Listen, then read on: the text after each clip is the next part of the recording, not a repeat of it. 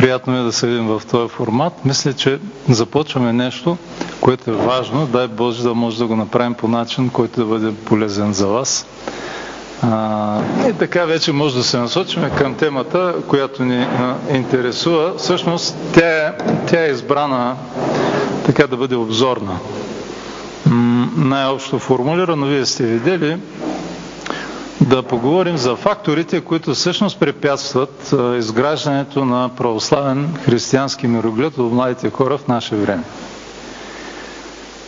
Всъщност, а, защо е важно да имаме християнски мироглед? На пръв поглед може да изглежда, че м- това е нещо теоретично. Все пак, нали, ако ние тук говорим за това, как е станало сътворението на света, какви са тълкуванията на отците за края на света.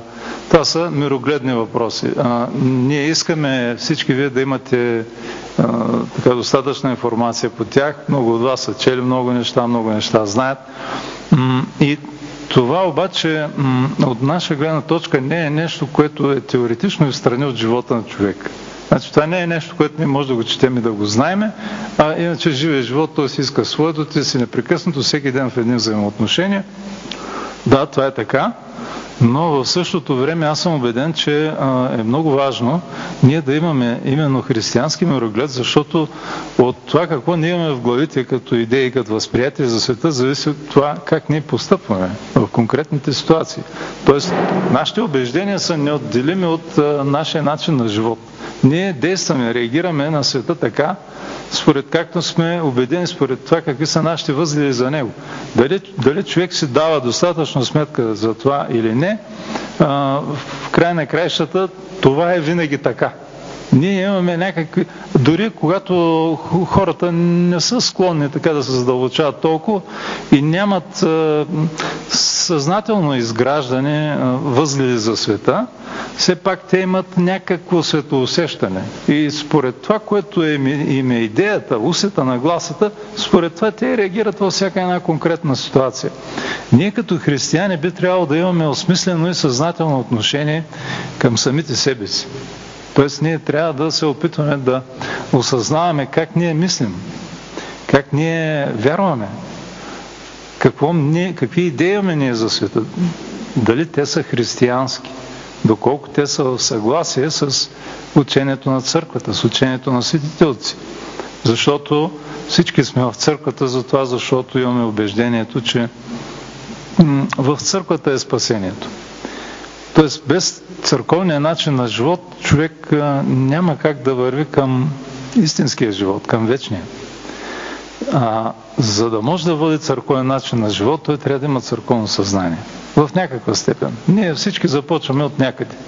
И го изграждаме паралелно с нашия живот в църквата. Или по-скоро в продължение на нашия живот в църквата. До изграждане това съзнание непрекъснато. То е някакво. Някой е влезнал в църквата по-малък.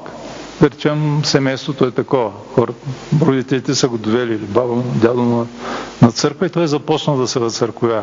Друг влиза самостоятелно, вече в една по-напреднала възраст.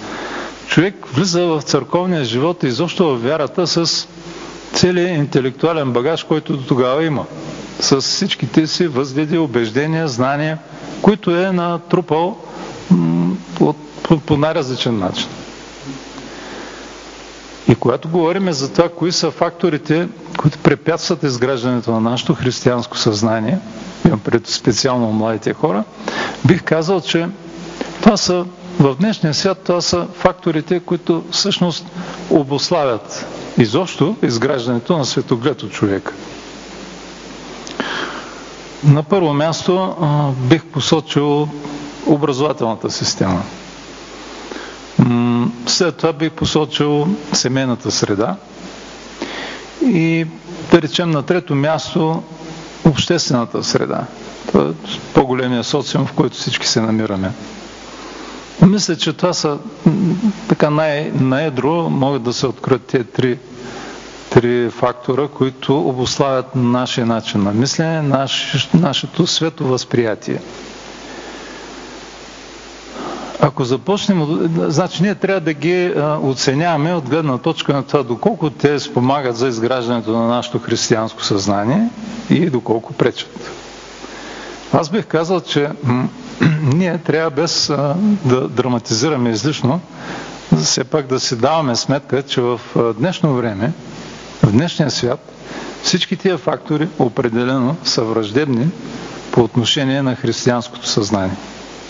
Ние трябва да си даваме ясна сметка за това, за да може да прецениме как може да противодействаме, а, пак казвам, без а, така, някакво болезнено взиране във всички тези неща, спокойно, овладяно, а, на това, което изкривява нашето християнско съзнание. Да речем, започваме от училището. Всички са минали през а, класната стая и някои още са там от вас. А, какво става там? Спомага ли нашето съвременно българско училище, което е част от, да речем, световната образователна система, която в днешния глобален свят доста се прилича навсякъде. Верно, има особености, методи на образование, различни в различните страни и така нататък, но а, духа а, е много сходен. И идеите, които там се лансират, които се преподават на младите хора в училище, са много сходни. Аз бих казал, за съжаление, че образованието, училището е един много мощен фактор за възпитаване в мироглед, който е различен от християнския, който отрича християнския мироглед. Аз имам опита от образователната система в едно време, което вие не познавате, в което не сте живели, повечето от вас не са били родени тогава. Това е комунизма. Тогава образователната система имаше за цел да възпита у младите хора, у подрастващите, идеите на атеизма, на материализма, които напълно отхвърлят божественото начало, сътворението на света от Бога, духовния свят изобщо. А, тогава идеята беше да се създаде едно атеистично общество от хора, които изобщо не вярват в Бога, защото така, според едни основни постулати на комунистическата идеология, религията е опиум за народа. Тоест, тя е нещо, което господстващите класи дават на народа, за да го отклонят от най-важната задача, която според тях е борбата, класовата борба за отстраняването на несправедливостите в обществото, която се вижда а, като разрешима с революция, т.е. с социално, с насилие. Тая, тая епоха отмина. Значи, за тая идеология се говори в минало време. А, но това, което последва от началото на деветдесетте години, когато аз бях горе-долу на възрастта на по-възрастните от вас, не беше нещо, което така решително промени нещата. В смисъл, да, всичко това се отхвърли като, но по-скоро така идеологическите аспекти, политическите аспекти на тази идеология бяха отхвърлени като неприемливи, насилието и така нататък. Потисничеството, несвободата, липсата на плурализъм, политически и идеен и така нататък. Обаче в това освободено пространство нахлуха всякакви идеи. А пък и а, християнския мироглед, начин на мислене, начин на живот, просто не можа да намери място, защото нямаше така мощна сила, течение, което да го лансира, което да може да го представи по един много, как да кажа, привлекателен начин на хората, да го представи в него автентичен вид.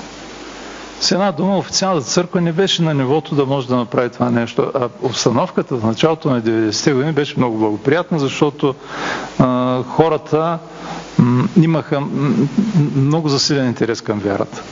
Просто това беше нещо, което до тогава беше забранявано, скрито и изведнъж м, можеше вече открито, но те нямаше откъде да го научат, нямаше откъде да го видят, нямаше кой да им го покаже. И тогава вече а, нахлуха, както казах, в общественото пространство и в общественото съзнание най-различни идеологии, най-различни вярвания. И мисля, че сега в това отношение българското общество, както бих казал и повечето съвременни народи, е в трагично състояние. С оглед на едно сравнение с това какво трябва да бъде християнското съзнание. Всички вие сте потопени в една среда всеки ден, която е много различна от възгледите, които църквата, на които учи църквата, на които учи нашата вяра. Това трябва да го осъзнаваме и да си даваме сметка. Сега на какво учи училището? Тогава беше съвсем ясно, че да речем в часове, които има, т.е.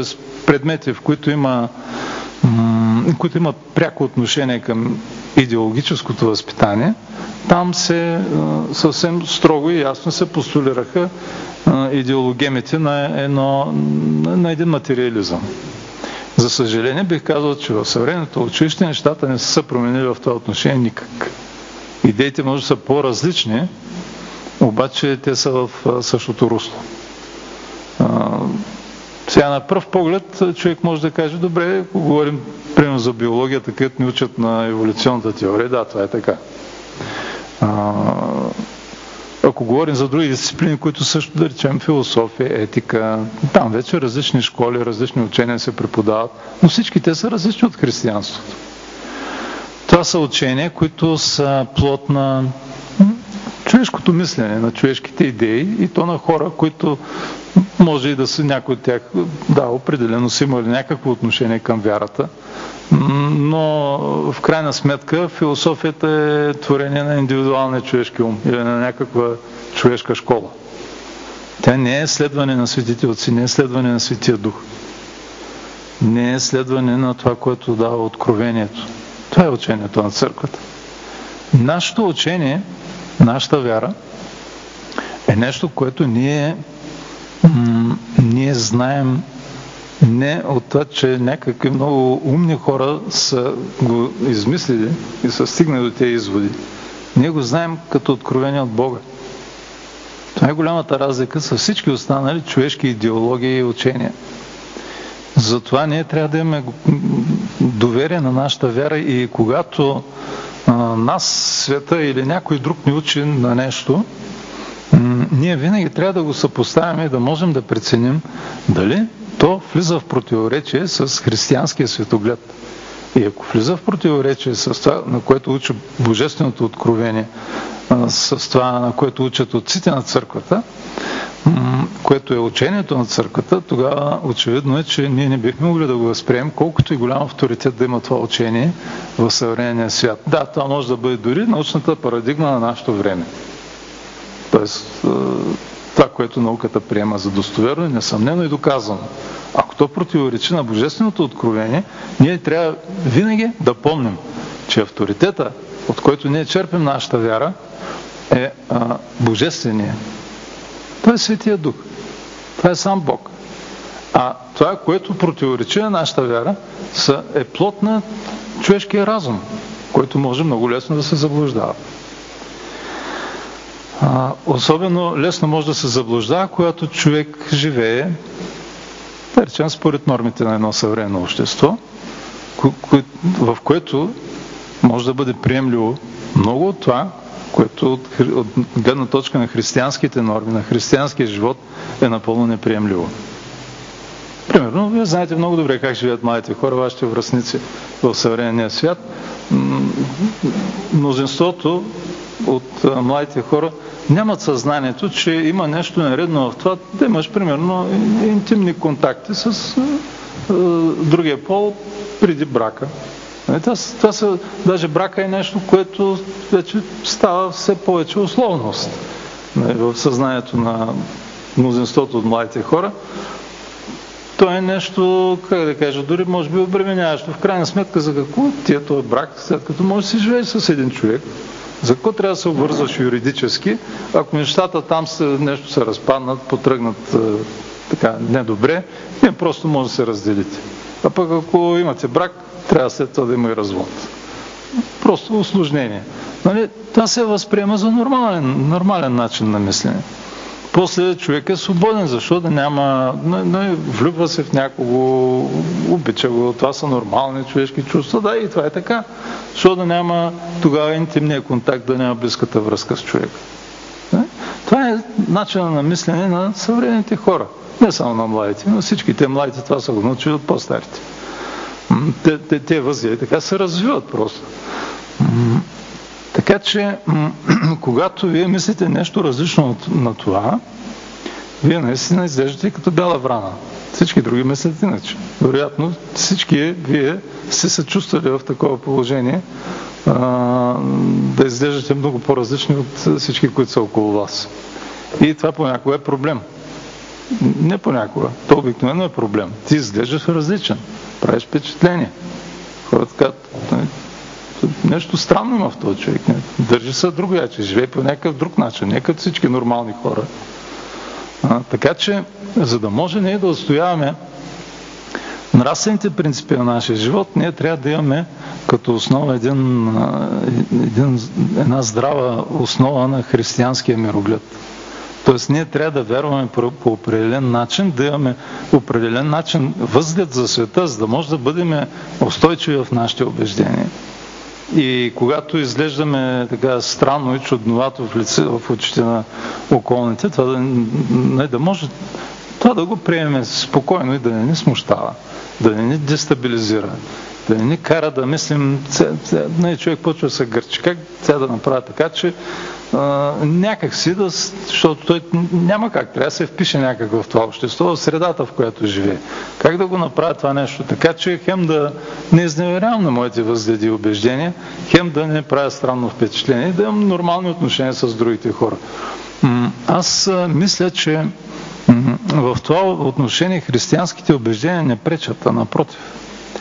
Колкото по-изградено християнско съзнание има човек, колкото повече знания има за своята вяра и колкото повече тези знания са станали, са освоени вътрешно, са станали съдържание на неговия вътрешен живот, толкова по-лесно той намира отговорите на, на всички конкретни въпроси от житейските ситуации, в които попада. Осветителът си, както беше писал на времето отец Серафим Роуз, не може да намерим отговора на всички съвременни въпроси. И тия, които поставя науката, и тия, които поставя обществото. А, казахме, че първият фактор, който много мощно атакува християнското съзнание и мироглед, това е училищното образование. Това е така, не само защото, както казах, там по определени дисциплини се преподава чисто и просто материализъм. Този материализъм се лансира като наука. Обаче науката е нещо по-различно. Значи, тук става дума не за наука, става дума за една философска теория, която обаче се предпоставя, т.е. се представя като извлечена от научните факти. А всъщност е точно обратното. Значи, това е една философска теория, която има, говоря за еволюционизма. Той има, той има за цел да обясни човека, да обясни света без Бога. Тоест, как е могло по естествен начин всичко това, което виждаме, това, което ние сме, това, което се случва у нас, да достигне до тук. Без обаче да има Бог, без да има сътворение. Тоест, виждате, става дума, става дума за една философия, не става дума за научни факти. В тая философска конструкция а, вече научните факти се вплитат като доказателства, но тя не е извлечена от тях. Ами те след това се привличат, за да може да бъде потвърдена. Хората, които изповядват а, вярата в сътворението, такива християни, ма не само православни, да речем, в Америка има много така, протестантски общности, а, които са много активни в това отношение. Не, те са хора, които вярват в сътворението, а, макар и да не вярват по-православно, и се опитват да докажат, че а, научните факти всъщност говорят за това. Разбира се, възгледа на православните е малко по-различен. Ние, ние не смятаме, че това може да бъде доказано. Защото той не е въпрос на научно доказателство. Той е въпрос на откровение. В крайна сметка, кой може да докаже сътворението, след като той, това са шест дни на творческите актове на Бога, като всеки един от тях е чудо. Тоест, той става не по естествените закони на този свят, такива, каквито ние ги знаем и каквито ги изучава науката. Виждате, науката предпоставя, че а, материята е била вечна. Всъщност, то вече има и, и други теории, такива, които се опитват да търсят други обяснения, но общо взето в материалистичния, в материалистичното поле на възгледите се предпоставя, че материята е била вечна, тя се е развивала по естествен начин, а тия закони, които виждаме физическите, са съществували винаги. Хубаво, обаче откровението ни учи, че не е така. Учи ни, че самите закони на физическия свят са създадени, както и самата материя при сътворението. А преди това такива закони не е имало. Примерно не е имало гравитация. Нещо, което ние смятаме, че винаги е било така, защото сме свикнали. Нашия опит е такъв. Като пуснеш нещо, то пада на земята. Ама преди да има сътворение, не е имало дори и това. Не е имало не само предметите, ами законите. Виждате колко е различен възгледа на християните от възгледа на тия, които е, са възприели съзнателно или несъзнателно, като възгледи или като просто светоусещане, това, което е материализма. Нашето училище учи на това, учи на второто. И човек трябва много внимателно и съзнателно да изгражда в себе си друго, другото съзнание, християнското. А, затова имаме нужда не само да четем, и не само да отидем на богослужение, ами затова много могат да ни помагат а, с, така общуването в среда на единомисление. Тие срещи, надявам се, да помагат за това. Защото човек вижда, сяда и разговаря с хора, които мислят като него. Не, може да имаме различия, но още взето гледаме в една посока. Докато навсякъде, навън в света, то е обикновено в изолация само. А, казах, че а, семейството също може да бъде много мощен фактор, който да, да блокира изграждането на християнско съзнание. Това е така, особено когато, да речем, човек е приел вярата, а в семейството си е в изолация. Да речем, един е родител или двамата не са вярващи. А, тогава е трудно. Тогава е много трудно вие да обясните м- ваш, вашите възгледи, защо вие възприемате такъв начин на живота. Много е трудно човек и да ги отстоява. Много е трудно, особено когато, да речем, родителя е доста така протективен. В днешно време много хора са такива. Тоест, те мислят, че знаят много добре, гледат на детето, което е станало на двайсет и пет години като на дете, на което могат да кажат прави това, не прави това, и за което те се притесняват, че е тръгнал по някакъв много неправилен път и че ще си провали живота. Те знаят много добре как трябва той да си подреди живота, имат някаква визия за живота му и доста безцеремонно се опитват да го командорят, да го кажем направо. А, сега много е жалко, когато е така, е много трудно. А, ние го говорим това, защото много от вас а, предстои да станат родители. И ако някой е получил такива травми а, от по-възрастните, просто трябва да бъде много внимателен, защото как да кажа, в душата на човека модела на поведение на по-възрастния, на родителите, на семейната среда просто се отпечатва. И като се отпечатва, той възприема някакви модели на взаимоотношения. Колкото и да не му харесва, когато към него е прилагано такова отношение, той трябва да си дава сметка, че е станал вече малко склонен да го направи по същия начин към други. Казвам го просто така, като нещо, което човек трябва да има в съзнанието си. Разбира се, далеч не с всички вас, сигурно случай е такъв. Може да имате съвсем нормални родители, хора с разбиране, широко скроени, много от тях са православни християни, бихте могли да, да почерпите и знания и опит в това отношение. Обаче, аз бих казал, че много мощен фактор за блокирането на живота на младия човек в църквата и за изграждането на християнско съзнание в у него, може да бъде и родителя християнин. За съжаление, вярващия родител също може да бъде много така отрицателен фактор за младия човек. Кога става това? Еми, то става по същия начин, когато имаме същия случай, за който току-що говорихме. Когато родителя е вярващ, обаче е свръхпротективен. Защото човек може да е вярващ и пак да бъде такъв. Това е въпрос на характер. А, разбира се, вярата, църковния живот, приемането на светите тайни а, могат и, и внасят много корекции в това отношение. Ние затова и живеем в църквата най-вече. Това, което трябва да правим в църквата, е да постигаме а, корекциите, които са ни необходими. По-по-църковно му казано, това е да се освобождаваме от страстите, които владеят душите ни. Във всички нас Страстите ги има в изобилие. Не може да си правим илюзии за това.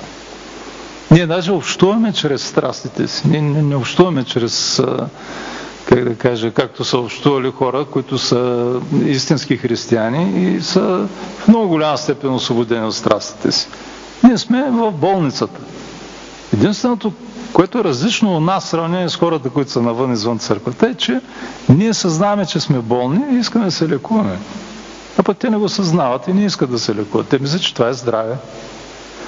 Но а да се върнем на този момент, когато родителя християнин е много властен, той може да отблъсне детето си от вярата. Пак казвам, казвам го това, защото на много от вас ви предстои вероятно да станете такива родители. Той може да отблъсне детето си от вярата, ама много по-успешно, отколкото цялото училищно образование, отколкото всичко, каквото света му внушава чрез този поток, с който го залива, и отколкото дори може да направи един родител не християнин. Защото тогава детето вижда в лицето на родителя представителя на църквата, представителя на вярата, и той го идентифицира. Децата, особено малките, поначало правят точно това. Те идентифицират нещата, идеите с конкретна личност. Те нямат опита да могат да абстрахират едното от другото. Да кажат, да, той може да е такъв, не, може да е тежък характер, но вярата е нещо друго. Тя не е също. Малкото дете, те разграничени не може да ги прави. А не само малкото дете. Когато а, детето пораства и стане на възраст вече шести, седми, осми клас, тогава започва, знаете, най-трудната възраст. И тогава, ако родителя християнин не е особено внимателен, не е особено толерантен към него, няма достатъчно разбиране за проблемите му, той много лесно може да го отласне извън църквата. Аз съм виждал това да се случва неведнъж. Значи, децата, които като малки родители ги хваща за ръката и ги води на сила в църквата в неделя сутрин, обикновено като станат седми-осми клас, когато вече не може да ги води на сила за ръката в църквата, вече спират да ходят на църква. И защо се отдалечават от вярата?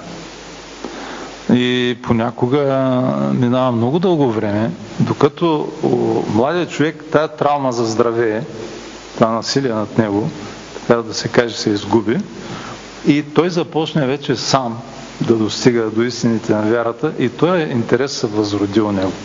Тогава той понякога се връща в църквата, обаче понякога не се връща. Има и такива, които не се връщат. Сега, аз не бих казал, че а, всички деца, които са напуснали църквата, а, са направили това в резултат на едно неправилно родителско отношение, защото трябва да отчитаме и другото.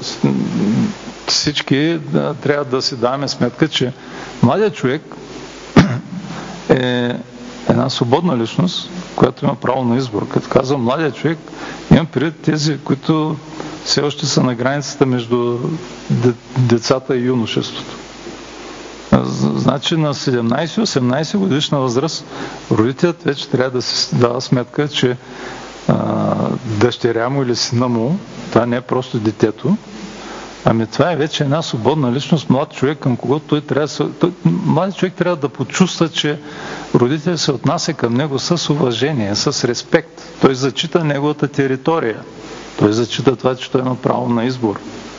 Но когато си на осемнадесет години, аз не мога да ти кажа, прави това, не прави това. Значи така се говори на детето до пет-шест годишна възраст. До тогава се изгражда някакво съзнание за нормите. А, и можеш да му кажеш, прави това, не прави това. Както, когато е съвсем малко, пък му казваш, не пипай печката. Това е същото.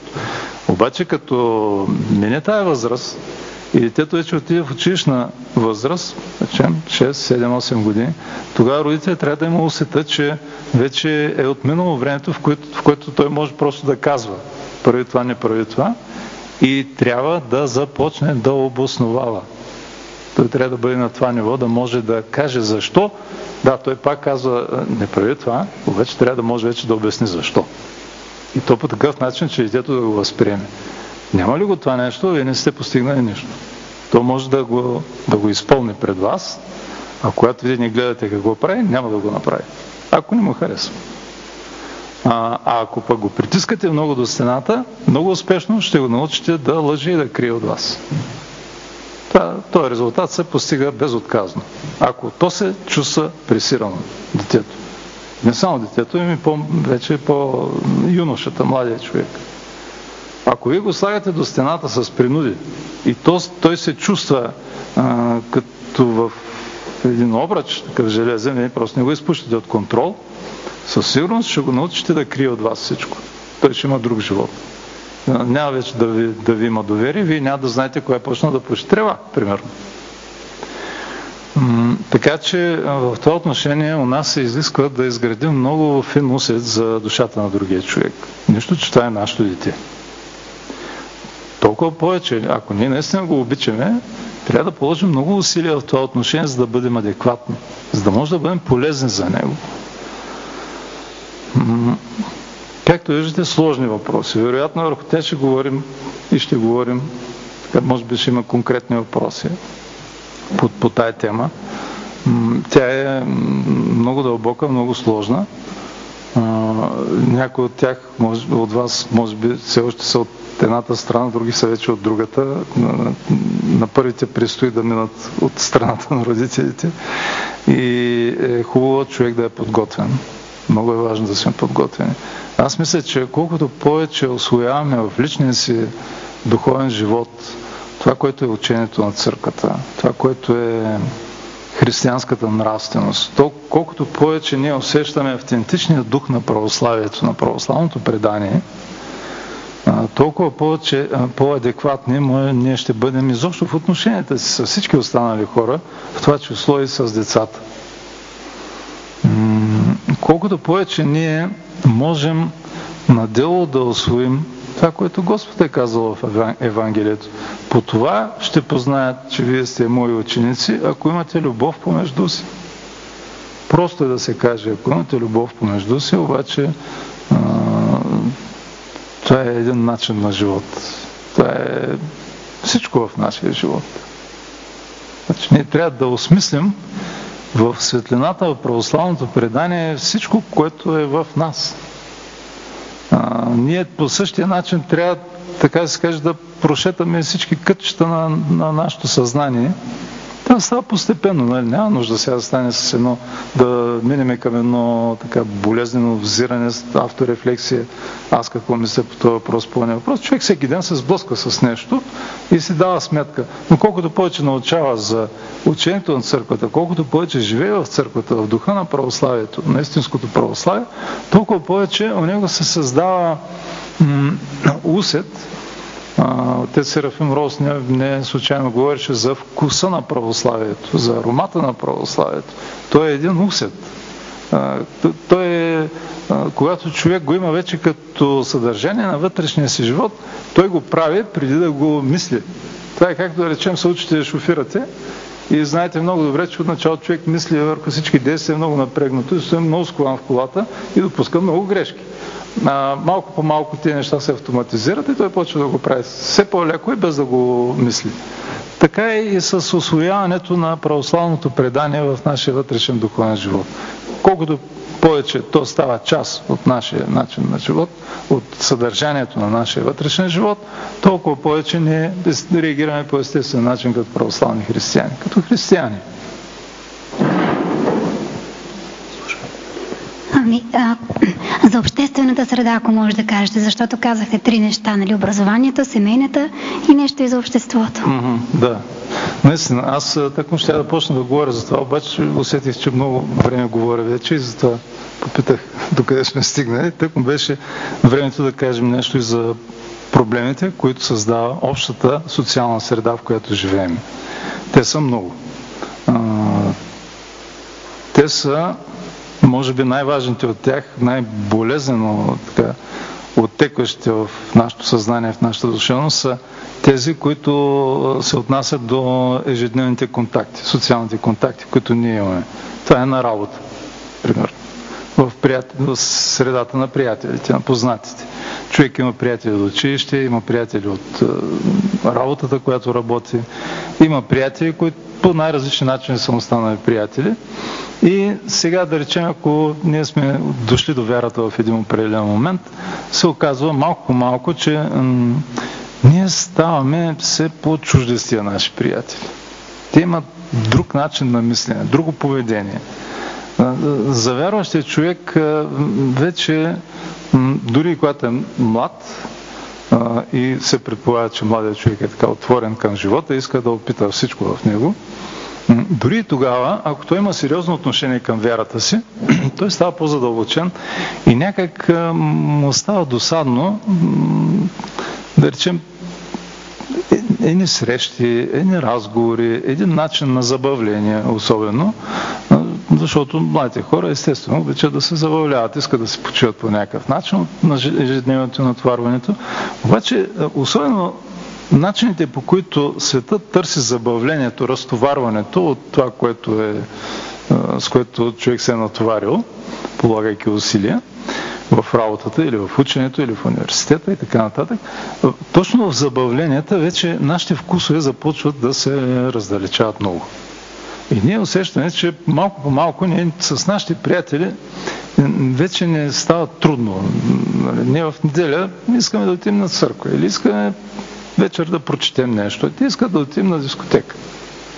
Особено ако става дума за два млади хора, момче и момиче, които изпитват така някакви чувства помежду си. Те да почват някакви отношения да развиват.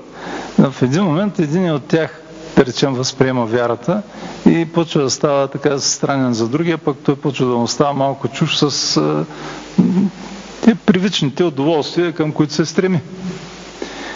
Така че това е много трудно.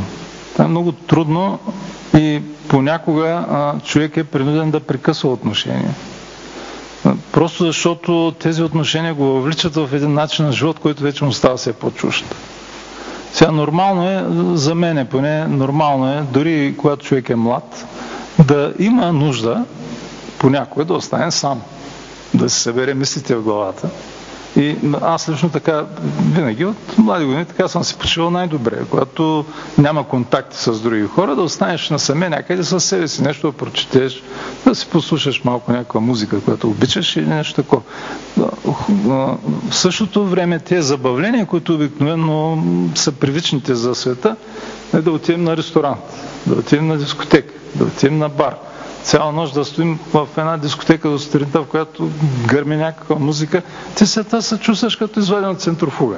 И естествено сега, че за младия човек, вярващия, това не представлява интерес. Нали?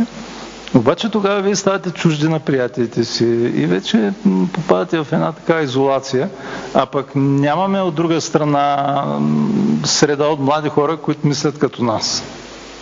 Нали? За да се съберем, то се изисква усилие. И всеки от вас тази вечер, за да сме заедно да си говорим, отделя някакво време. И той не може да го отделя всеки ден. Направи някакви усилия да дойде от някъде и след това трябва да се прибере. А утре задълженията чакат. М- така че това е трудно. Значи ние се намираме в една все по, така, как да кажа, усложняваща се за нашия християнски начин на живот среда. М- говорим не само за личните контакти, когато говорим за въздействието на света. То върви по много други линии. Който и канал на телевизията да включите, тръгва един поток веднага, а, при който вие надали може да видите нещо, което да подкрепи вашето християнско мислене, начин на живот. А, почти същото е с цялата съвременна култура. Ако говорим за нея, ние ще видим, че посоката на отдалечаване от християнския начин на живот, от християнския начин на мислене, светоглед е определена и тя следва последователно, тя се развива, тя се е развила във времето. Това е историята на съвременната култура. Ако погледнем историята на културните тенденции, на модата, на интелектуалната мода и на културната мода през двайсети век в Европа, дали в така...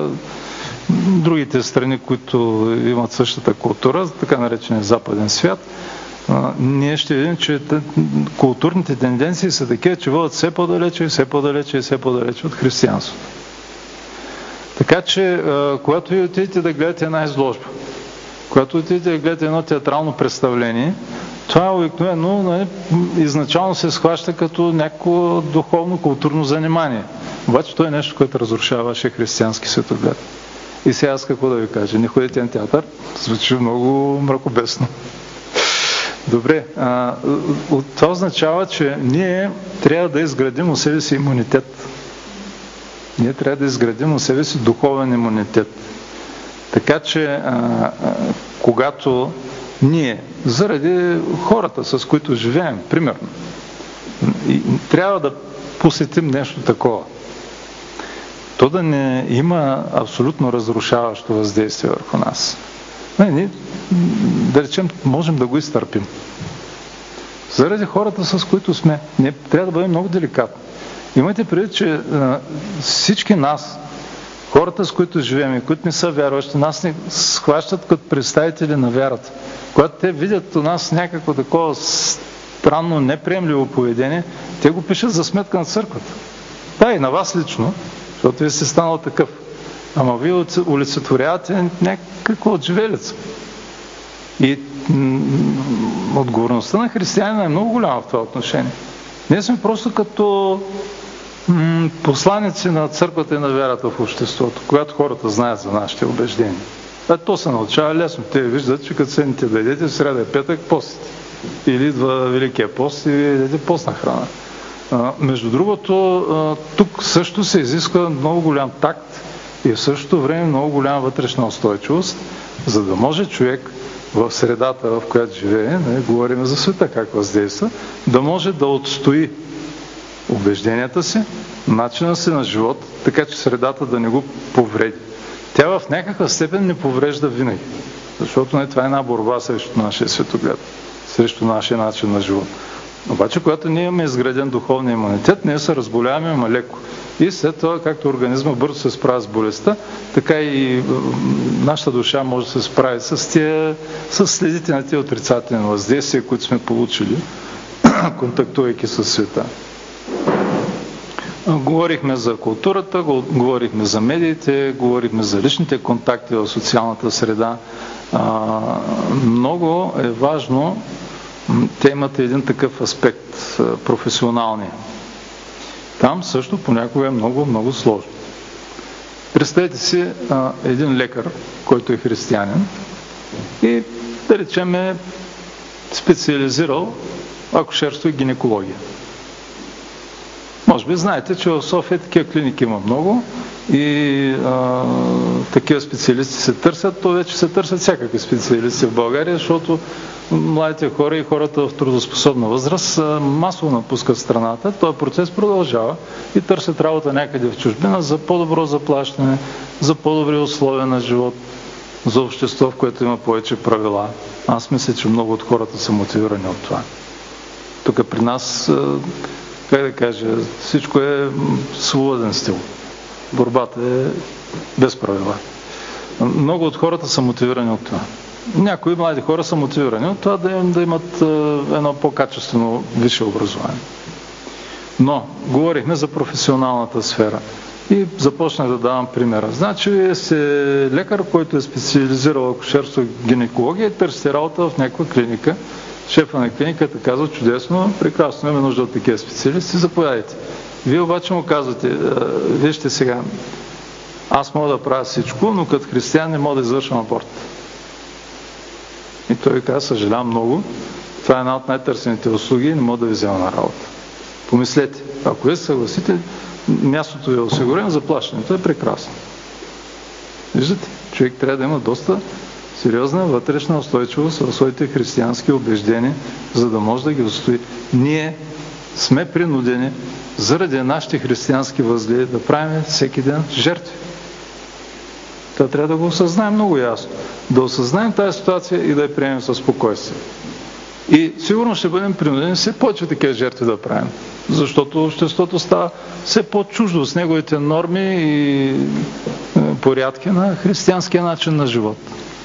Значи нашето мислене, нашите възгледи ще стават във времето, с развитието на обществото в посоката, в която то се развива, все по-трудно, как да кажа, приложими, все по-трудно ние, християните, ще се вписват в това общество.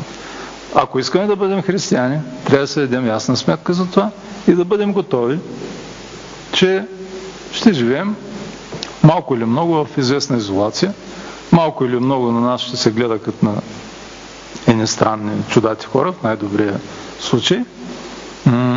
И ние ще трябва да се отказваме от много неща, като възможности в живота, в кариерата, които стоят пред всички. Просто така е. Защото за някои от тези възможности, за да ги получим, от нас се изисква да пристъпим нормите на нашата вяра, на християнския начин на живота. И пак се връщам на това. За да може да човек да има устойчивост, трябва да е много дълбоко убеден в това. Той трябва да има силна вяра. Само дълбоката вяра, която е, сме освоили като начин на живот, само тя може да ни даде силите и устойчивостта. Тогава за нас тези загуби няма представляват голямо значение. Ако човек е истински вярващ, дълбоко вярващ, ще си каже: добре, какво значение има това? На мен сърцето ми не е тук, не е в това. Да, за всички нас е привлекателно. Всеки, когато учи висшето си образование или когато се квалифицира по някакъв начин, иска да намери работа, в която така да се реализира и професионално. Това е нормално. Обаче, а, важно е какви са приоритетите в нашето съзнание. Значи, ако, ако ние така сме дотолкова влечени в това желание, че то вече затъмнява а, духовните, веровите съображения, а, това не е добре. А ние винаги се подхлъзваме в тази посока. Защото човекът почне да прави нещо, отначало може да са поставени добре нещата в съзнанието му. Но в процеса на действие, в крайна сметка, логичното е, нормалното е, всеки иска да постигне успех в това, което прави, да достигне до целта. Тия усилия да дадат плод и резултат. И тогава някакси другото се забравя и не се вижда къде може да има някаква граница, която не трябва по-нататък да прекрачваме. Вижте колко е сложно. Това няма как да стане иначе. Никой няма да може да ви каже във вашия живот: в този случай постъпи така. Да, човек може да се консултира, може да се съветва с духовния си отец, да коментират въпроса, той може да му даде добър съвет. Обаче отговорността е ваша. Отговорността е на всеки един от нас. Всеки един от нас трябва да знае, че носи тази отговорност за своя живот. И най-много може да ни помогне това, ако в нашето съзнание много здраво присъства идеята, че този живот, който е толкова сложен за младите хора и който а, изисква толкова много усилия от нас, за да се реализираме, да се впишем в него, да постигнем успеха, който искаме, този живот не е нашата главна цел. Ако ние имаме тая идея, тя ни дава голяма свобода. А, този живот е м- едно средство. Целият този живот е едно училище. Нищо повече. Той няма стойност и ценност сам по себе си. Той има стойност и ценност от гледна точка на това, че когато ние преминаваме през сюжета на нашия земен живот, ние се подготвяме за истинския живот. Основата на християнското съзнание, на християнския възглед за света е това. Истинският живот е този, който следва в вечността. Ние се готвим за него. Целият наш земен живот е подготовка за него. Ние трябва така да преминем през пътищата на нашия земен живот, че накрая, когато излизаме от тук, да бъдем готови да отидем там. Къде? Можем да кажем някои неща, макар че повечето са тайна. Тоест, вярата се състои в това, че ние вярваме без да имаме опита от оня друг живот. Обаче бихме могли да си представим някои неща, дори и така разсъждавайки с нашия ограничен човешки ум. Ами, добре, какво означава човек да попадне в обществото на светците? Защото ние, като християни, се стремим към това. Пак казвам, ако ние имаме в съзнанието си здраво залегнала идеята, че това е нашата главна цел в нашия земен живот, тогава ние ще имаме много голяма свобода пред всичките изкушения и изпитания, на които ще бъдем подложени тук и сега. Тогава много по-малко ще могат да ни поставят в зависимости, тогава много по-малко ще, ще могат да впрягат нашите сили, да постигаме някакви цели, които всъщност не са нашите цели.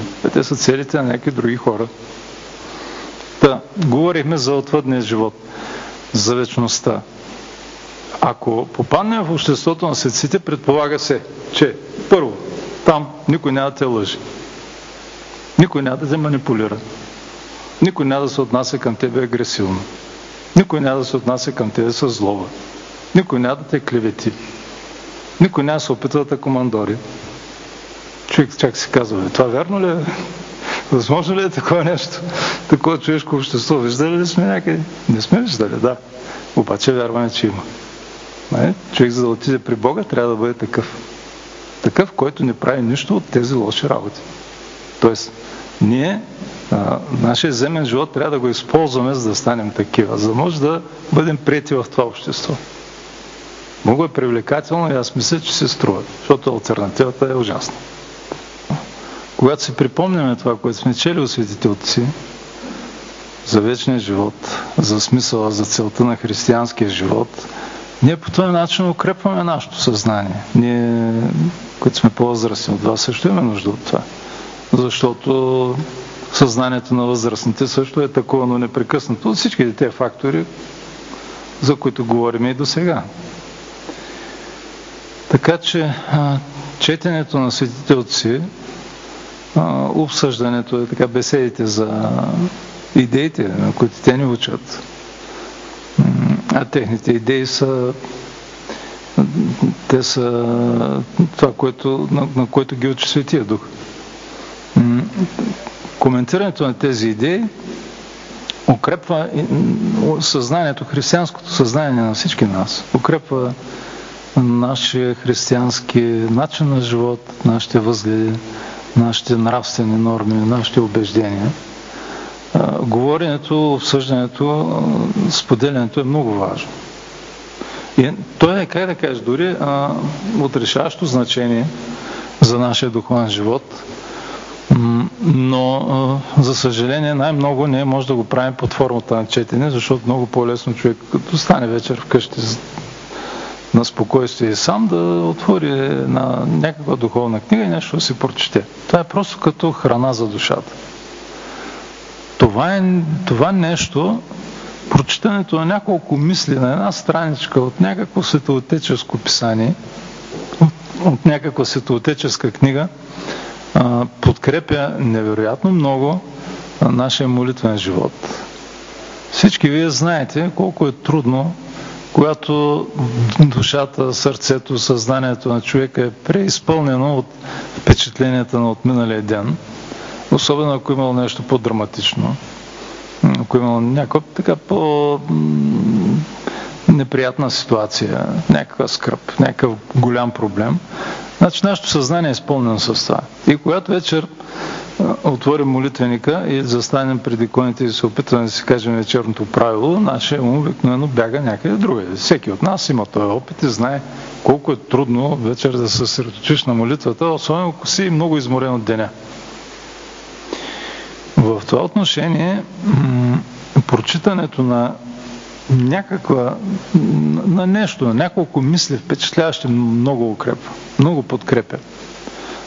Всъщност светител Теофан Затворник дава един такъв съвет. Той е велик молитвеник и много дълбок духовен писател. Човек, който говори от много дълбок вътрешен опит, личен. Той казва, че когато не искаме да се помолим, да се прочетем вечерното правило.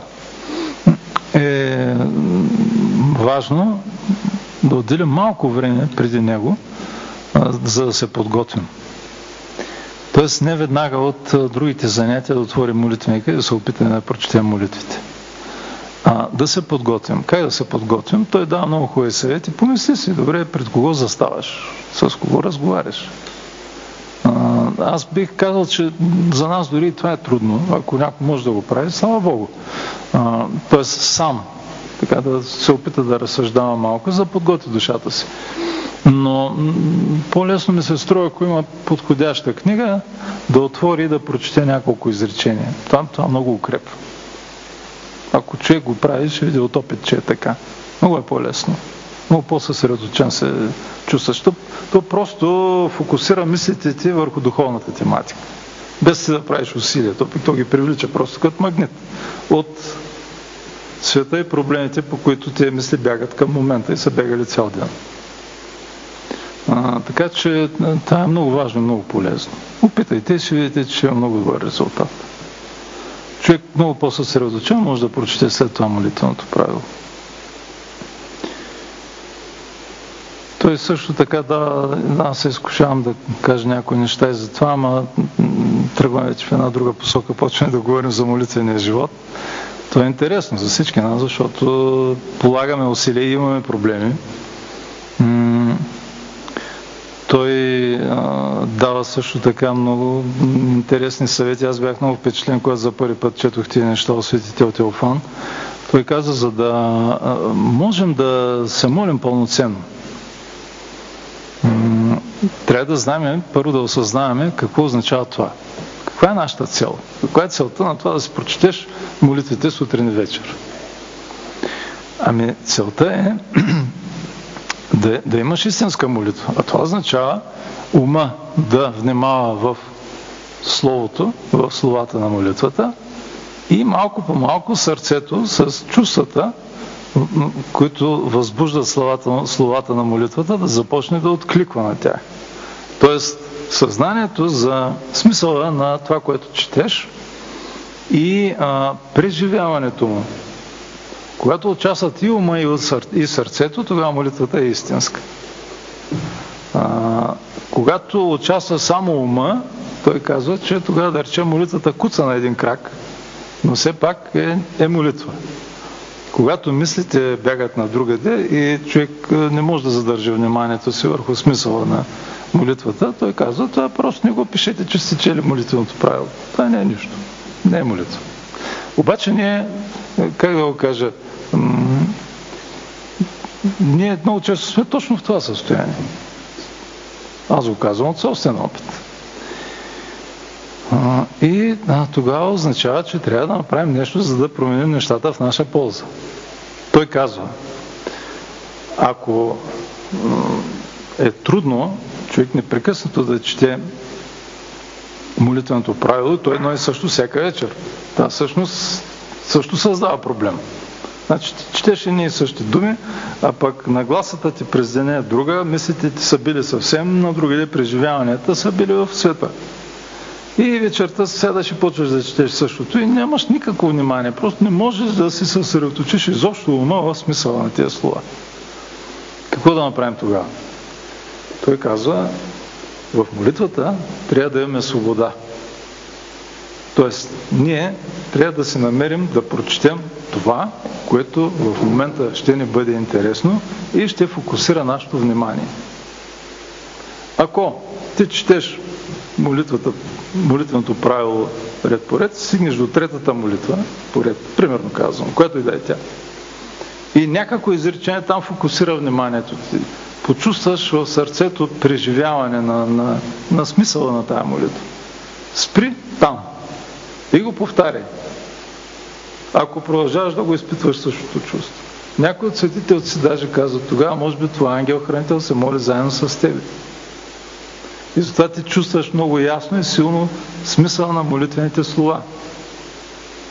А, светител Теофан съвета така. Изобщо изхвърли от съзнанието си мисълта. Трябва да дочита всичко до край. Това всичко до край просто изсушава молитвения дух в тебе. Ти трябва да бъдеш свободен. Ти трябва да следиш не за това да прочетеш всичко, което е положено, макар че това е важно, защото отначало почваме така. Той ни създава някаква рамка. А ние трябва след това да изпълним със съдържание. Но това само по себе си изобщо не е достатъчно. Даже понякога е проблем, когато ти имаш а, стремежа да изчетеш всичко, което е положено като молитвено правило. Не прави това. Казва, по-добре забележи колко време обичайно отделяш за това нещо вечер. Да речем двайсет минути. Или двайсет и пет минути, или трийсет минути. Всеки е различно според молитвеното правило, което си има. М- забележи го това нещо и просто отдели същото време. Като а, не се интересуваш от нищо друго, а само от това, това време да го запълниш с пълноценна молитва. Вижте колко необичайно. Трябва да имате пълна свобода, казва, в молитвата, за да може да бъде тя истинска. Ако в момента чувстваш, че като започнеш да четеш примерно покаяния канон към Господа, ти се молиш пълноценно, сърцето ти откликва, изпитваш тези чувства покаяните, зарежи всичко друго и не си чети молитвеното правило, чети си покаяния канон. Ако на тебе в момента сърцето ти откликва не на нещо друго, а на простата молитва, Господи помилуй, повтаряй си само това. Нищо друго не прави. Важното е сърцето да откликва, т.е. да има чувство, съответното чувство. Тогава молитвата е истинска. И гледай само часовника. Съветвай това.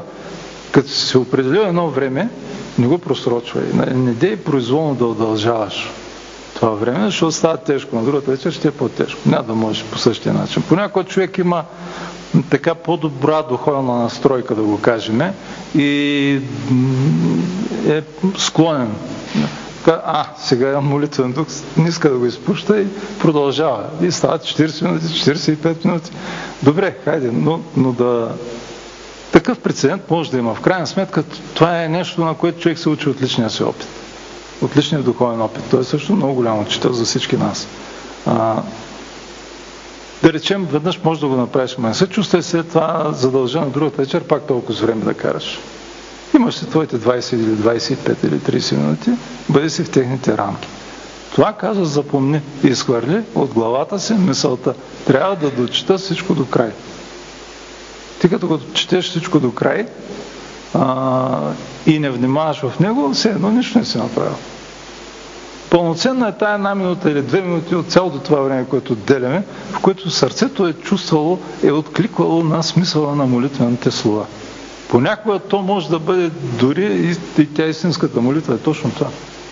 Когато, защото той говори за, в един по, как да кажа, по-далечен контекст, с по-далечен хоризонт. Той говори за това, което християнина длъжен би трябвало да постигне в духовния си живот, постоянната молитва. Какво означава тя? Означава това непрекъснато да изговаряме някакви молитвени слова или означава нещо друго? И обяснява, че всъщност това е едно неотходно, т.е. непрестанно чувство към Бога. Това е нагласата на душата на човека, непрестанната молитва. А, и ние първо трябва да се научим да я разпознаваме тая нагласа на отношението към Бога от наша страна. И това може да го постигаме в малко минути от това молитвено правило, от това време, което отделяме за молитвеното правило. А, така че а, имайте го това нещо в предвид. Ако имате проблеми с молитвеното правило вечер, аз съм убеден, че всички го имат, а, защото поначало ние постъпваме така, влизаме в църквата, някой ни казва, ето молитвеника, това са вечерните молитви. Ние почваме да ги четем. Четем сутрешното правило и това е нормално и естествено така да започнем. След това трябва малко, малко да научим кое е съществото на това дело. Към какво трябва да се стремим, къде е резултата, какъв плод трябва да търсим. А плода, който трябва да търсим, повтарям го за трети или четвърти път, това е единство на ума и сърцето, т.е. на мисълта и чувството, т.е. на разбирането на това, за което става дума в молитвата, и съпреживяването, т.е. ние го чувстваме това нещо със сърцето. Имаме, най-общо казвам, имаме покаяно чувство. Той също говори така много определено, че всички християни трябва да се научат на умната молитва. Сега използвам термина умната, това е просто е, така е казано направо по църковно-славянски, да не търсим адекватен български превод, защото е трудно, има най-различни варианти и повечето не са много сполучливи, но да, да кажем умната молитва трябва да се научи всеки. Това е което човек може да се моли със сърцето, дори без да произнася молитвените слова. Той е като, той казва, може да го приличим на това, когато ти се замисляш за нещо много дълбоко и забравяш за всичко странично, но не е само това, защото този акт, замисленето се извършва в ума, с ума, в главата. А пък а, задълбочаването в вътрешната молитва, умната молитва е акт, който се извършва в сърцето, извършва го пак ума, обаче човек е съсредоточен, т.е. чувството и мисълта са в неразривна връзка, те са просто. Човек даже не рефлектира върху себе си в момента и не го осъзнава това нещо. Ако почнеш да мислиш, сега как съм моля, край всичко е стил. Вятъра го издуха. Нали, молитвата се губи, молитвеният дух се губи. Човек трябва да е някакси така увлечен, така да се каже, да забрави себе си, когато, за да може да бъде това така. Да имаме единство на мисълта и чувство. Това е плода, който трябва да търсим в молитвения живот. И сега, аз най-пак откъде почнахме, докъде стигнахме, ама надявам се, че вървим по нишката на важни неща все пак. И аз така си представям тези наши разговори, че така и ще вървят, че си говорим ту за едното, за друго, защото а, нашия вътрешен живот е една мозайка, която трябва да подреждаме. Ние не сме много умели в това отношение, за да почнем да го правим систематично, постъпателно. А може да хващаме ту едното, друго, ама важното е да намираме християнското отношение към всеки един проблем. Отец Стефан иска да зададе въпрос и ще ви даде добър пример. Тоест, по-точно тема, върху която вие започнахте да говорите, това е устояването на християнското съзнание просто и поведението в живота на подрастващия човек, но нещо по-дълбоко в това, което се случва в семействата. Децата, които вече са на възраст, завършвайки единайсети-дванайсети клас и трябва да се реализират нагоре, в, имам предвид в учението си, много ние като свещеници и словедници забелязваме в такива семейства, които са православни, идват в църквата, цялото семейство, но родителите наблягат върху това, да после детето да се причасти, но го тласка в света, в учението и реализацията, дори ако може малко по-далече от България, колко се може по-далече, да се реализира, важно той да стане успял, да, да, да има образование, да има е, така да кажем високи финансови доходи в бъдеще, mm-hmm. и в това детето се загубва. Mm-hmm. Родителя може би не съзнава, че прави Uh, точно обратното за това, което е целта на нашия живот. Mm-hmm. Мисля, че това доста от хората засяга uh, и тук присъстват, ще поне аз, което виждам, има също такива.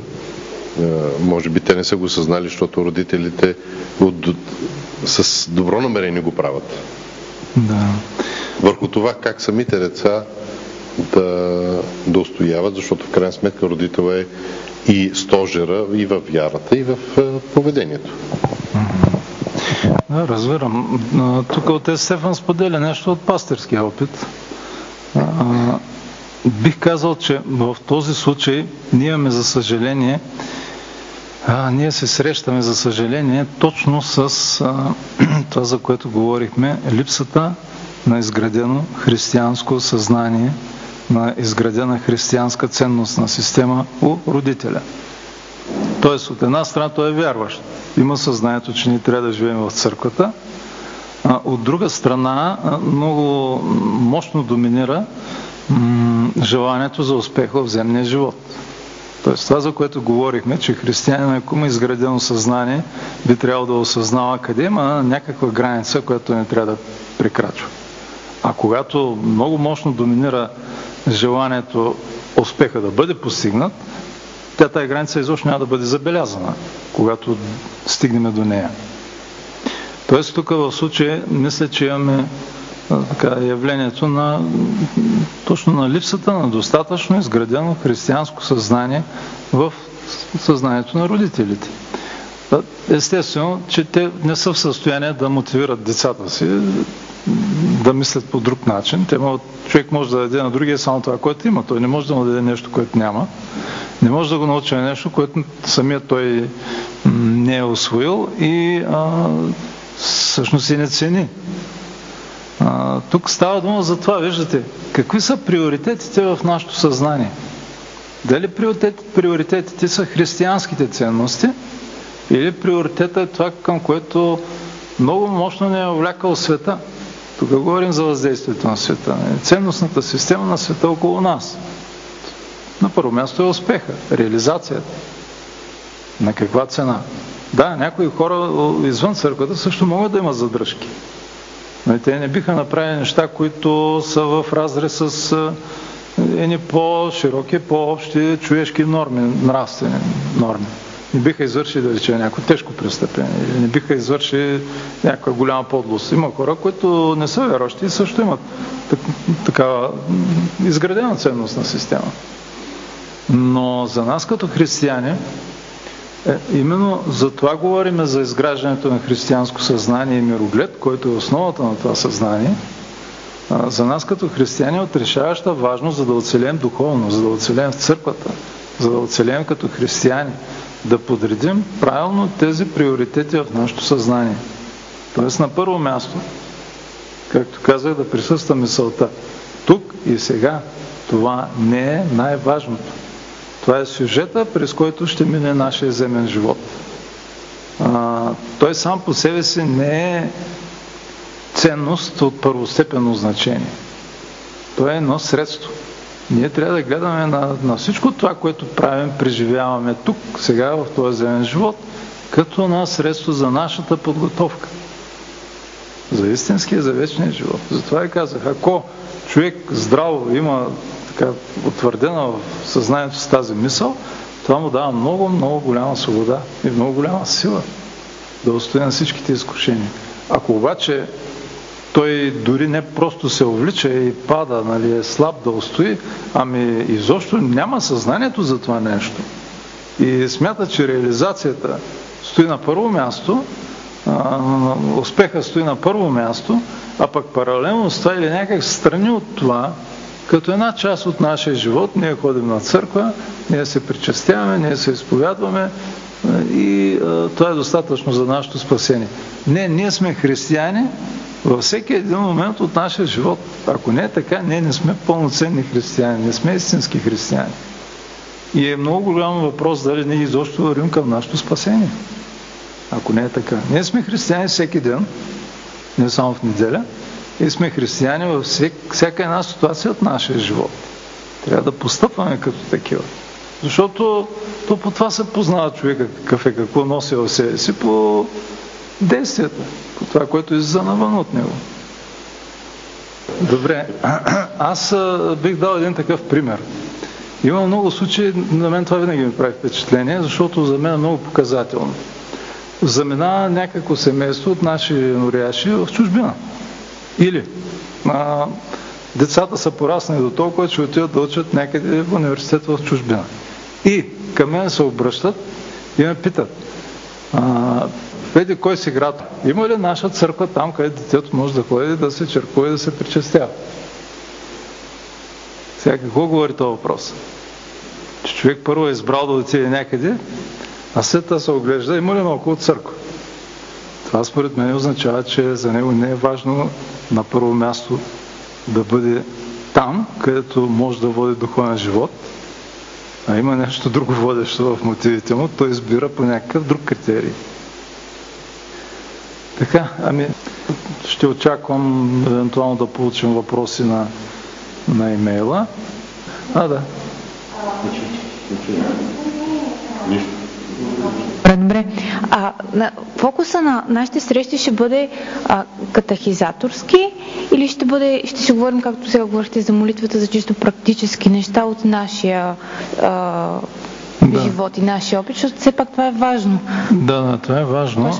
А, поначало идеята да, така да се подпомогне изграждането на християнски светоглед предполага да има катехизационен момент. Тоест ние да говорим за някои от истините на нашата вяра.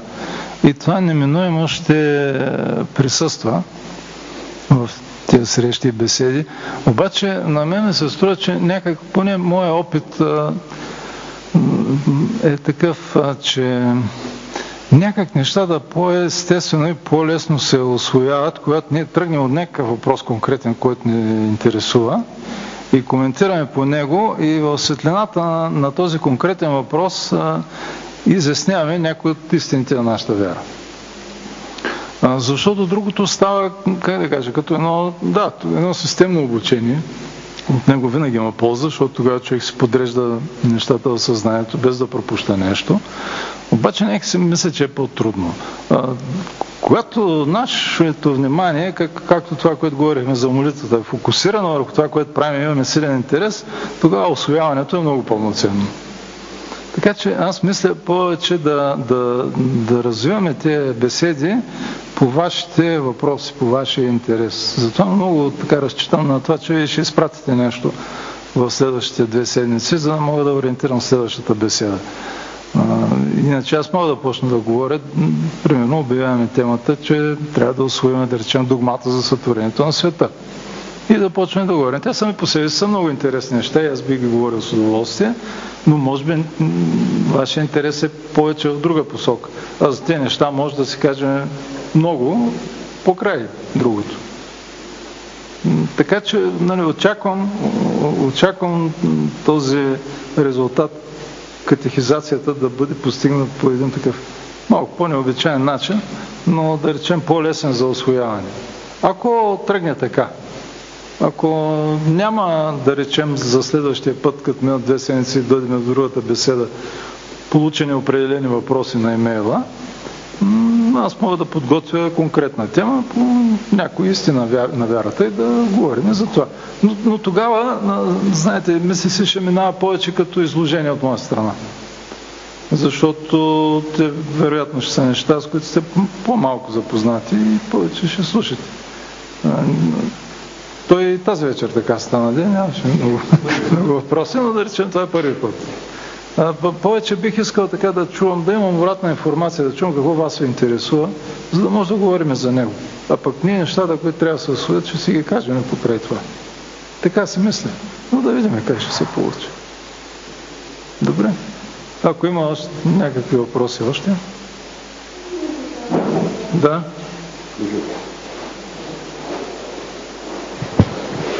А, искам да попитам, а, как можем да отстояваме принципите си пред нашите родители, а, така че да, да не изглеждаме неуважително, защото по принцип сме учени винаги да, да имаме а, християнско търпение, смирение. А, как можем да комуникираме това без да изглеждаме неуважително? Има, има и родители, които нали, се налагат по този начин. Те смятат, че тяхното мнение е, така да се каже, да, най... трябва да ги слушаме и това е независимо, но в случай, много случаи се случват да, да не са прави реално. И как можем да отстояваме това без да ги, да ги да накърним тяхното его дори, бих казала? Ами как да кажа, а, вие може би имате предвид и нещо конкретно. Да речем вашата конкретна ситуация или, или някаква конкретна ситуация с определени хора.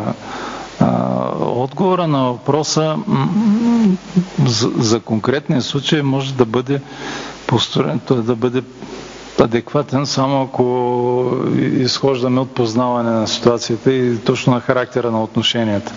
Иначе можем да, така принципни общи неща могат да се кажат, но някаква универсална рецепта няма, която да може да бъде приложима за всеки случай.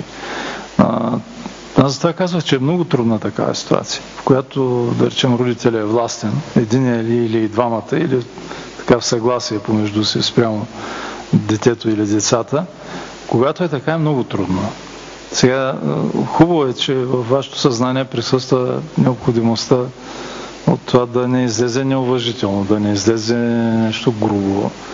М- обаче, как да кажа, това е... Би, било, би говорило, поне за мен, много добре, много високо в моите очи би изглеждал такъв млад човек, който може това нещо да го прави, защото това означава, че в някакъв смисъл той е по-зрял от родителите си. Тоест, това е една, един недостатък в тяхното поведение спрямо него, който той осмисля, осъзнава, А, иска да, го, да, да се запази от това нещо, от едно такова форматиране грубо и в същия, същото време това да не звучи неуважително. Това е много добре. Ако човек има тази нагласа, как да кажа, трудно е да, да се намери златното сечение. Ние общо взето вървим така на проба грешка и се учим от опита.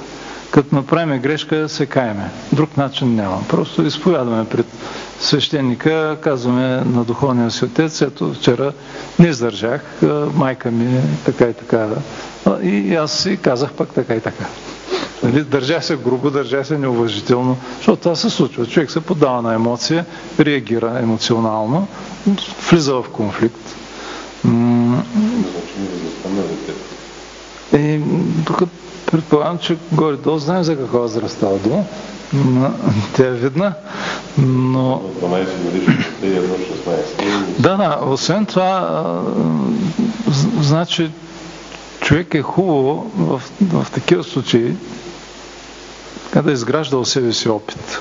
И още знаете, като тръгне в разговора на някъде, че може да стигне до еди къде си. Нали? Обикновено в отношенията между хората, между родители и деца има теми, по които те не се разбират. По които родители искат да се наложи. Примерно, вие имате някаква друга визия за своя живот, обаче майка ви казва: ти трябва непременно да се ожениш. Вече си на такава възраст, че трябва да си намериш мъж, така, така. И почва, и сега няма. У нас в България поне няма и така социално възпитание в това отношение, няма социална култура. Човек да го възпита средата, че той трябва да зачита територията на другия, има неща, в които не можеш да влизаш, дори да си родител. Това е личен живот. И какво трябва да направи човек в такъв случай, много е трудно да реши. И пак казвам, може да се учите само от своя опит и от своите грешки. А, когато съвестта обвини, че в тази ситуация, то неминуемо това се случва. Аз постъпих неправилно. Поддавах се на емоция. Изпитах злобно чувство към баща ми или към майка ми. А, наговорих и такива работи. Това беше крайно неуважително. Човек се кае. Просто се кае. И отива на изповед. Това е, друго няма. Иначе сега да, да се съсредоточим, да седнем предварително, да се подготвим. Хубаво е, това върши работа, ама не очаквайте, че това ще даде сто процента резултат, т.е. че няма да сбъркате нищо. Това бих могъл да кажа. Да. Е, интересува темата за отношенията на, на децата към а, родителите. По-скоро отношението на децата към родителите. Mm-hmm. Изхождайки, нали, от а, моята позиция, не малки деца, а вече по-скоро възрастни хора и тяхното отношение към родителите им. Mm-hmm. И може би обратното, но по-скоро ме вълнува от, от моята гледна точка. Mm-hmm. Да, разбирам.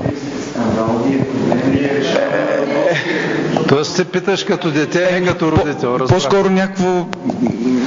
Не, не, не е проблема ми... По какъв начин трябва да се отнасяме към родителите си в добри и в лоши ситуации и просто как, как, как трябва да се отнасяме с тях? Най- То... да. Най-общо, което може да се каже, гледайте на всякак, всякак си така да избегнете конфликт. Защото когато има конфликт, страстите се възбуждат. Казват се думи, за които след това хората съжаляват и от едната и от другата страна. Иначе едно уважително отношение. Мисля, че то така дори пред, предразполага към нормални отношения и във всички други аспекти. А, ако има проблем от гледна точка на това, че така, на вас се опитват да ви, как да кажем, да ви налагат някои неща, някои възгледи, примерно, някои виждания за вашия семейен живот, на младото семейство, това вече е обикновено сериозен проблем. Това е сериозен проблем и е много деликатно и трудно човек да, да отстои така, независимостта. В такива случаи човек просто брани семейството си, защото възрастните от много добро чувство могат да му създадат много сериозни проблеми между младите съпрузи.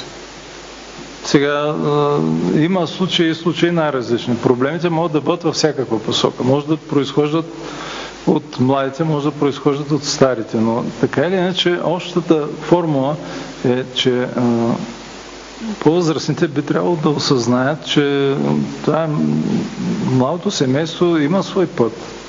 И, и няма как а, ти да се намесваш във всичко и да регулираш това, което те, те правят. Сега, още по-сложно е, когато, да речем, младите живеят заедно с старите, когато ползват а, тяхната помощ. А, тогава е много сложно.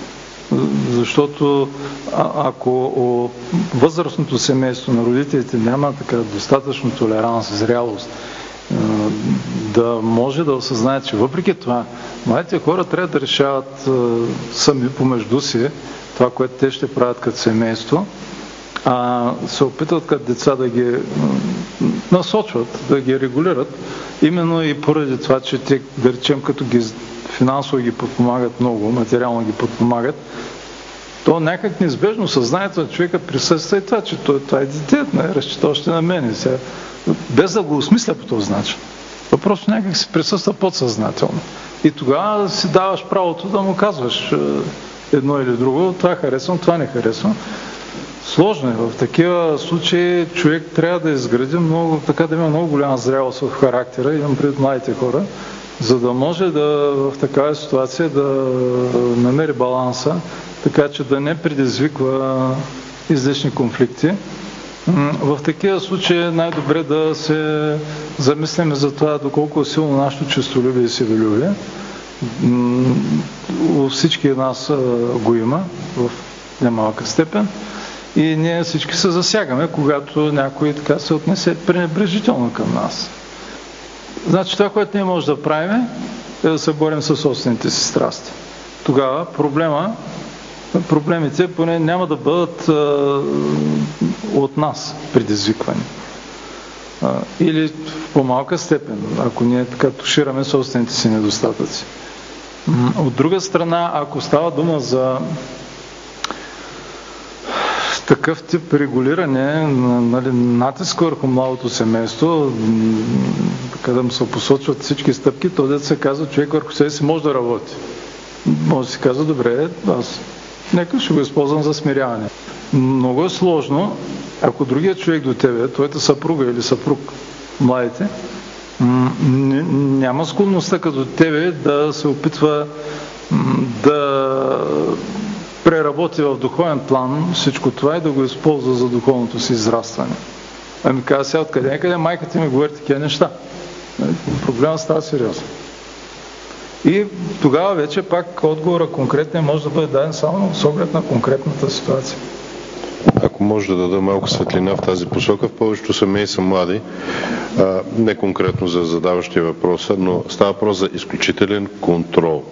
Тоест, малото семейство, малото семейство трябва да слуша. Не, без да има думата и с, отново, с ясно, категорично заплаха. Дори аз вече няма да съм те родител, ако ти не изпълниш това и това. Ако не живееш по този този начин, и няма да бъдеш, така да се каже, финансово обезпечен. Ако... И тук малото семейство трябва да избере. Или ще вода самостоятелен живот, като наистина се откажа от всичко това, което моя родител мисли, че ми обезпечава и ми дава по някакъв начин, или аз ще измъчвам съвестта си, себе си, съпругата или обратно съпругата, съпруга си и децата си в бъдеще, защото това е наистина изключителна властност, която пречи на нормално. Тук, тук не става, дори те не могат да си помислят май, че трябва да се борят с себе си. Те се борят постоянно с родителите. Да, си трябва да оцелят. Да, те трябва да оцелят. Те, те, е, те не виждат да, борба да, с, с страсти, а борба с, с родител, което пък го измъчва, че трябва да се бори с родител си. Да, да, разбирам. Но има посоки, е, които... Да, има много посоки... Жалко, когато е така, защото това означава, че наистина от училище има нужда родители. О, да, родител. Има такова властно отношение, очевидно, че той греши. Но има и случаи, в които показват с изключително търпение, следвайки светите отци, това, което отец Серафим Алексиев говори в тълкованието си за петата Божия заповед, че когато почитаме родителите си, а не безпрекословно се подчиняваме, което е Божията заповед, с любов и кротост и отстояваме своето, то след време нещата си идват в своето положение, въпреки че те може да отправят заплахи, да не изгонят и така нататък, но в крайна сметка, когато човек вътре не, не, не намрази, не, не отхвърля родителя, а се моли за него, Господ да го умъдри, те нещата рано или късно се върнат в своето положение. Така е, но това е така. В крайна сметка, ако трябва да погледнем в дълбочина, как би трябвало да бъде по-християнски, човек би трябвало да може да си каже, аз съм поставен в условията, в които Господ ме е поставил. Те са условията, в които трябва да се спасявам. Добре. Обаче, а, как да кажа, аз се страхувам, че в нашето съвремие ние нямаме тези сили. Ние нямаме това, това възпитание, ние не сме израснали в такава среда. Ние сме израснали в среда, в която всичко около нас и всички около нас са ни учили, че ние имаме право на това, което искаме. А, и всичко отстрани ни възпитава в това, че ние трябва да се борим за собствената свобода на, с всякакви средства. А, сега това е дълбоко християнско съзнание.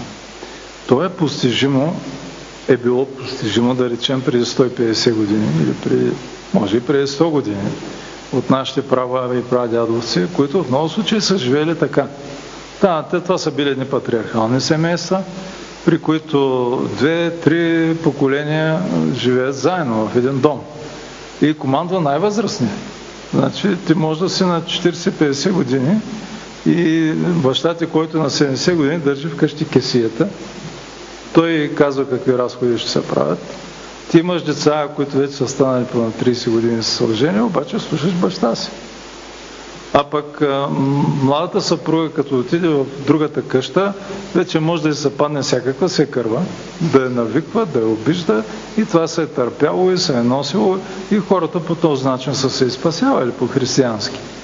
Обаче съвремето вече е съвсем различно. Те, хората са били възпитани, че може да е така и ти трябва да живееш така. Това е нещо, което се е, така да се каже, всмуквало с възпитанието още от най-ранна детска възраст. Те са виждали децата, това поведение по-възрастните, тая иерархия, този ред за тях е бил нещо естествено. Сега нас всичко ни учи точно на обратното и аз не мисля, че младите хора, ако някой има такива сили, по такъв духовен начин да живее, това би било много впечатляващо за мен.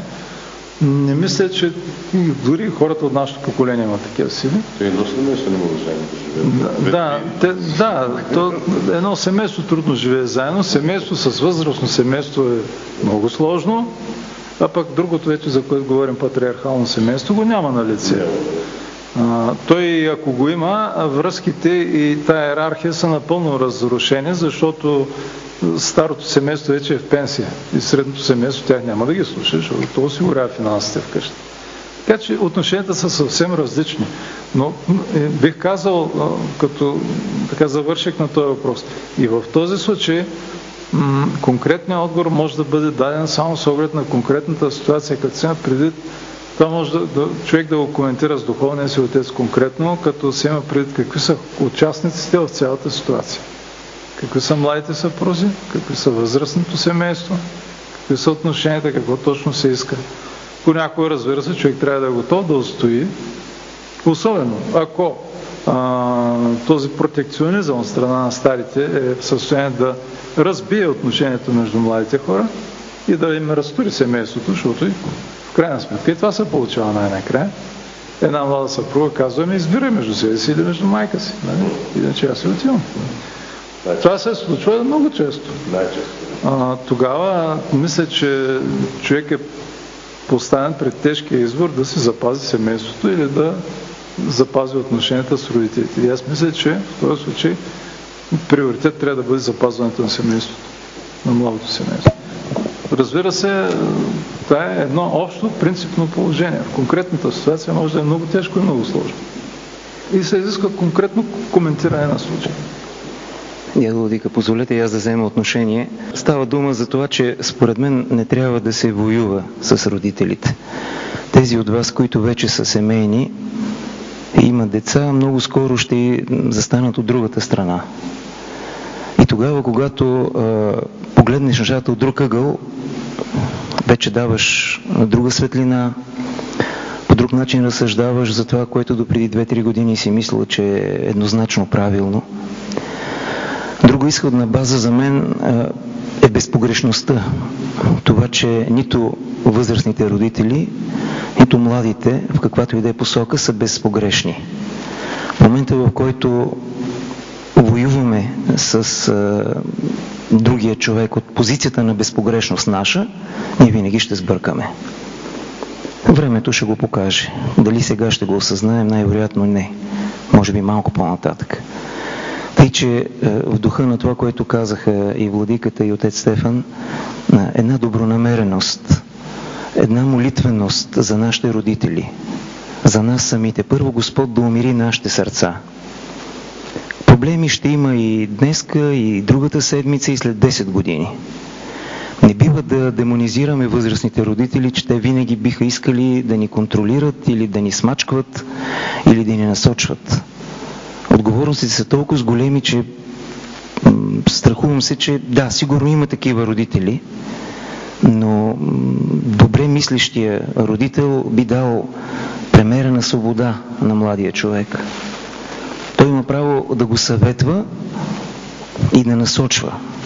Но отговорностите и взимането на решенията тежи върху този, който вече е на лице. Пълнолетен, семеен, сам, какъвто е.